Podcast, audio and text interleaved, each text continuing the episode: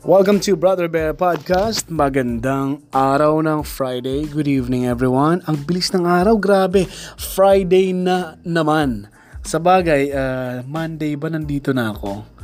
Uy, wala pa pala, wala na, wala pa ako man ng Monday. Sandali, sandali. Uh, okay, nandito na ako ng Monday. Uh, huh? Yan ay January 31. Yes, kasi nga pala yung araw na yon or 30 rather, January 13, nandito na ako sa Manila galing sa bakasyon. Kasi um yun rep, repaso 2018 yun ang aming special coverage sa UNTV at sa Radyo La Verdad. So dapat mas maaga nandito na ako. Kaya feeling ko ngayon ang bilis ng araw. Ang bilis ng araw. Tama. Uh, Friday na pala ngayong araw na ito. So happy Friday everyone. At sa mga sa mga magbabakasyon pa rin, nagbabakasyon ba? Balik, uwi na pala, balikan na dito sa Metro Manila, no? Kaya mahalata nyo, yung mga nagbakasyon ng 2 weeks, 1 week, uh, pag-check nyo ng inyong cellphone, ng inyong laptop, makikita ninyo na daan-daan na ang mga email na sasagutin ninyo. Daan-daan na ang mga emails na uh, kailangan nyong buksan. Kaya ganun talaga. Yan ang buhay na nagtatrabaho. Kaya i-ready mo na ang iyong sarili na tambak ang trabaho simula nitong week na ito. Kasi balikan pa lang to no? May mga school nga isa lang estudyante pumasok. Buti pa mga estudyante no? Yung sa public school na nag-aaral. May isang nag-viral eh. Yung teacher nag nag-selfie dun sa kasama yung isang uh, isang estudyante. Sa isang daang estudyante niya ata isa lang ang pumasok nung uh, Wednesday. uh, kaya uh, vacation mode pa ang mga estudyante. Sigurado next week papasok yung mga yon. Sa bagay, may sweldo naman yung mga teacher, di ba? Walang problema. Pumasok sila o hindi, yung mga students. Kapag yung teacher pumasok, may estudyante o wala, may sweldo kayo sa Department of Education. okay, puntahan ko lang ang top stories bago ako magpahinga ngayong gabi kasi medyo antok na rin at uh, pagod ako ang si ang nakakasilaw ang ilaw kasi naka Facebook live kami sa program. Sa program na ikonsulta mo talagang kailangan maraming lights para paglabas sa Facebook live sa aming Facebook page sa Radyo La Verdad.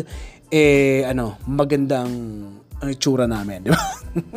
Ganun lang yung Kaya lang, yung mga spotlights kasi kapag uh, nakatutok yan sa'yo for one hour kasi one hour yung program masakit talaga sa mata. So kailangan ko nang ipikit ng uh, ilang oras. Okay uh, top stories. Um, oh wag na mag-alala yung ano ha yung mga nag MRT uh, NRT ba? Yes, MRT3. Gumagamit ang MRT kasi sisimula na this month, January, ang din ng Department of Transportation o DOTR ang multi-billion, multi-billion peso rehabilitation ng Metro Rail Transit Line 3. Sana naman maayos ninyo ang MRT. Sana naman wala na masyadong maraming pila dyan. Dagdagan nyo yung mga ng mga uh, bago ninyo, no? Tsaka sana naman, wag nang sira-sira yan kasi baka mamaya eh, mag, mag-viral na naman yung naputol yung tren at uh, lalagyan ng mga hugot ng mga memes na ganyan talaga, dumarating ang panahon na naghihiwalay kasi putol yung bago ng tren, iniwan ng kabila. May picture yung mga tao nakanganga ng ganun. Kaya, yon sana after this uh, rehabilitation na umaabot sa uh, bilyong-bilyong pisong halaga, sana maging maayos ng MRT. Sana, alam mo, minsan may, may pupuntahan ako, nagmamadali ako. Kasi sa part ng Makati yung pupuntahan ko, dadaan ako doon. Kailangan ko mag-MRT para iwas traffic. Sabi ko, grabe, ang pila ng, ng mga tao dito sa north hanggang labas at umikot pa papunta dun sa kabila. Sabi ko, grabe talaga. Sana maayos na, no? Laki-laki ng budget nyo. Wag nyo namang sayangin yung bilyon-bilyon piso na yan. Kasi kawawa. Lalo na, ang, ang MRT, ang sakanyan, nagtatrabaho. May mga trabaho, nasa syudad. Uh, ang mga taong ito ay may, may purchasing power. Kaya dapat alagaan po ng mga nasa nasa gobyerno, nasa departamento sa DOTR kasi uh, kung ano mang ahensya ang humahawak diyan kasi kawawa naman yung mga nagsisikap araw-araw na walang minsan di na nga gumagamit ng sasakyan. Yung iba wala pang sasakyan. Para mas mabilis makarating sa trabaho at wag malate, kailangan nila mag-MRT. So yan, sana ay uh, billion-billion dolyar, ah, billion-billion piso na yan. Eh, ang project na maayos na sana kasi kawawa naman po kami, di ba? No, araw-araw yung karamihan ay nag-MRT at pumipila talaga ay kawawa, no? Papunta pa lang sa trabaho, stress ng tao. Stressful na nga sa trabaho. Lalo na kung ang boss mo eh hindi mo masyado kasundo. May mga ganong kwento eh. Pa, stress ka na sa trabaho, uh, sa, biya, sa trabaho, lalo na sa, sa biyahe, stress ka pa. Kawawa, kawawa, hindi na productive yung tao.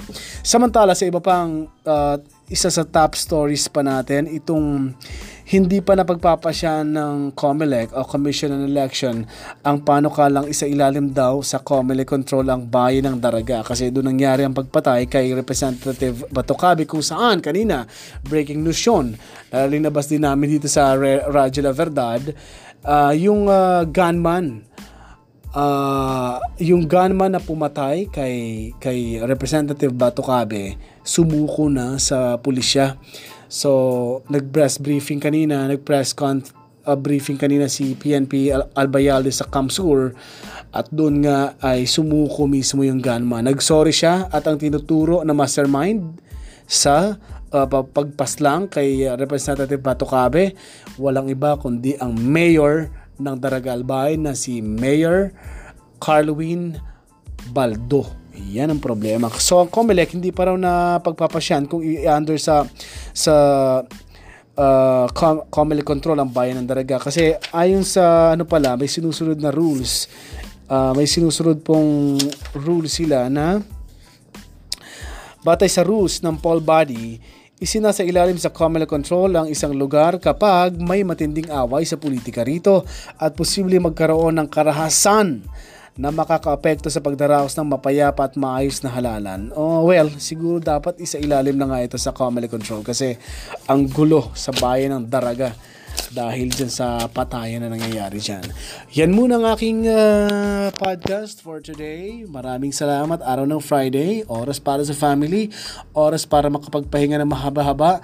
Uh, kasi uh, weekend na po uh, bukas. At uh, oras na para sa fam- family So, have a great day. Maraming salamat. This is Brother Bear. Goodbye, everybody.